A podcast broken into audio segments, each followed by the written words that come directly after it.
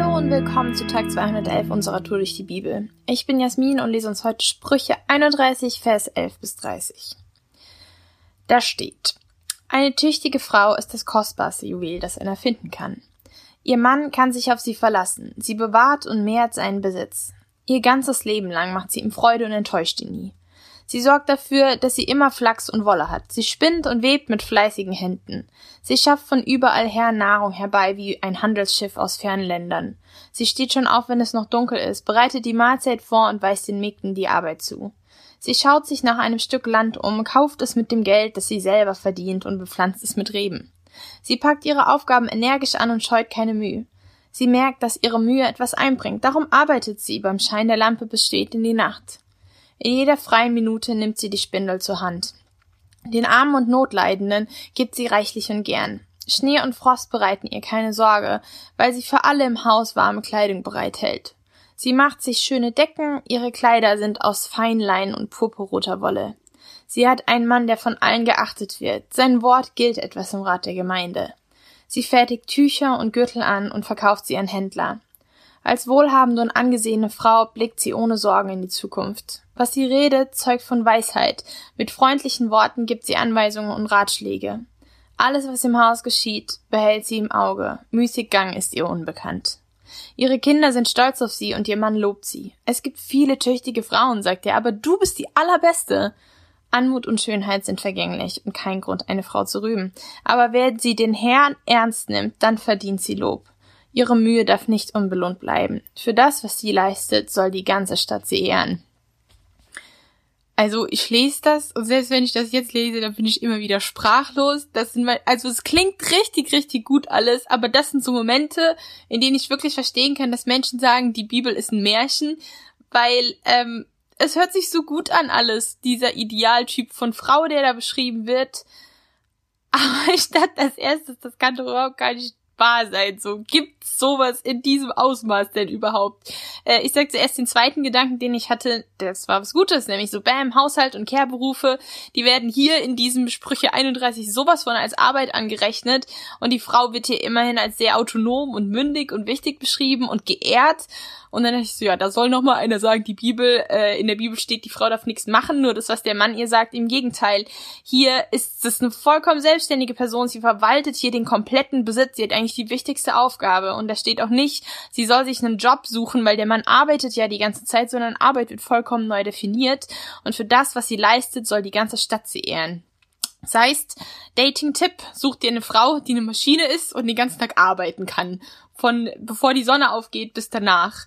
Ich habe den Text gelesen und dachte, sag mein Gott, was soll das hier werden? Das ist Hammer, dass diese Frau hier das alles so schafft, aber wenn ich hier gerade um mich gucke oder vielleicht auch aus Versehen in den Spiegel, dann finde ich Gesichter von Menschen, die unter Druck stehen wegen der Arbeit oder die unter Druck stehen aus dem Grund, was leisten zu müssen.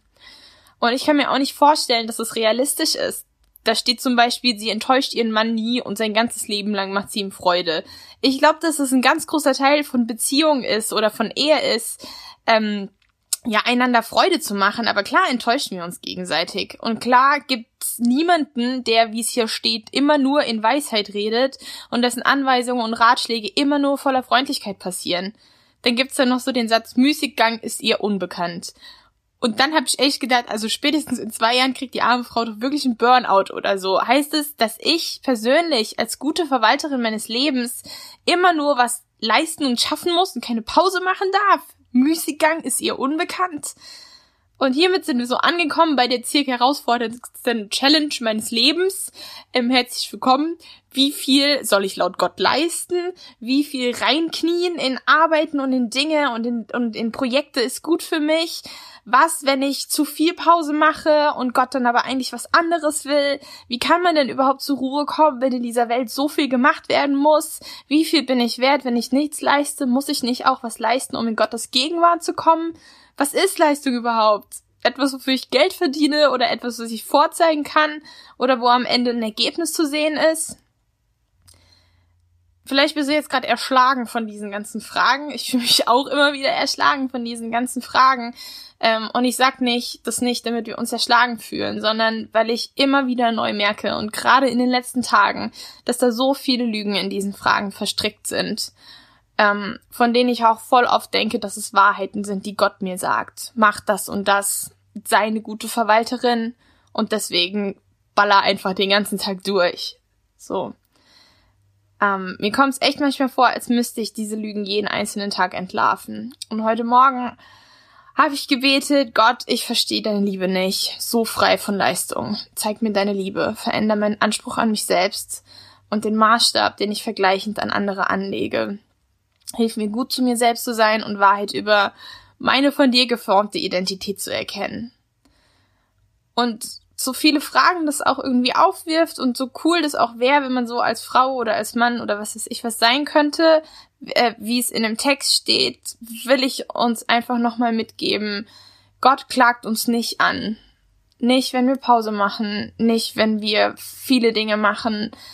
Gott klagt uns nicht an. Jesus hat alles gegeben, dass wir frei davon sein können, uns von unseren eigenen Gedanken und Ansprüchen versklaven zu lassen. Und in dem Text wird so ein bisschen beschrieben, wie man mutig sein eigenes Leben verwalten kann. Da steht so viel drin davon, dass diese Frau so schöne Dinge macht, dass sie kreativ ist. Und ich glaube daran, dass es auch für uns gilt. Gott setzt uns frei dafür, füreinander zu sorgen und einander zu lieben. Und das ist manchmal richtig hart, irgendwie das zu verstehen.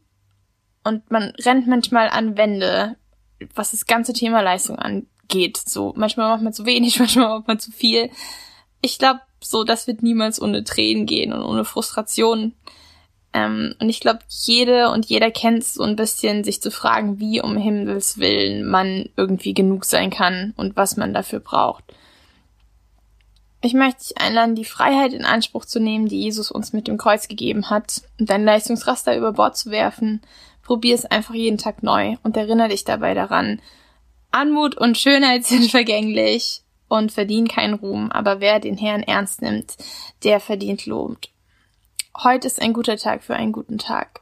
Lass Gottes Wort in deinem Alltag heute praktisch werden.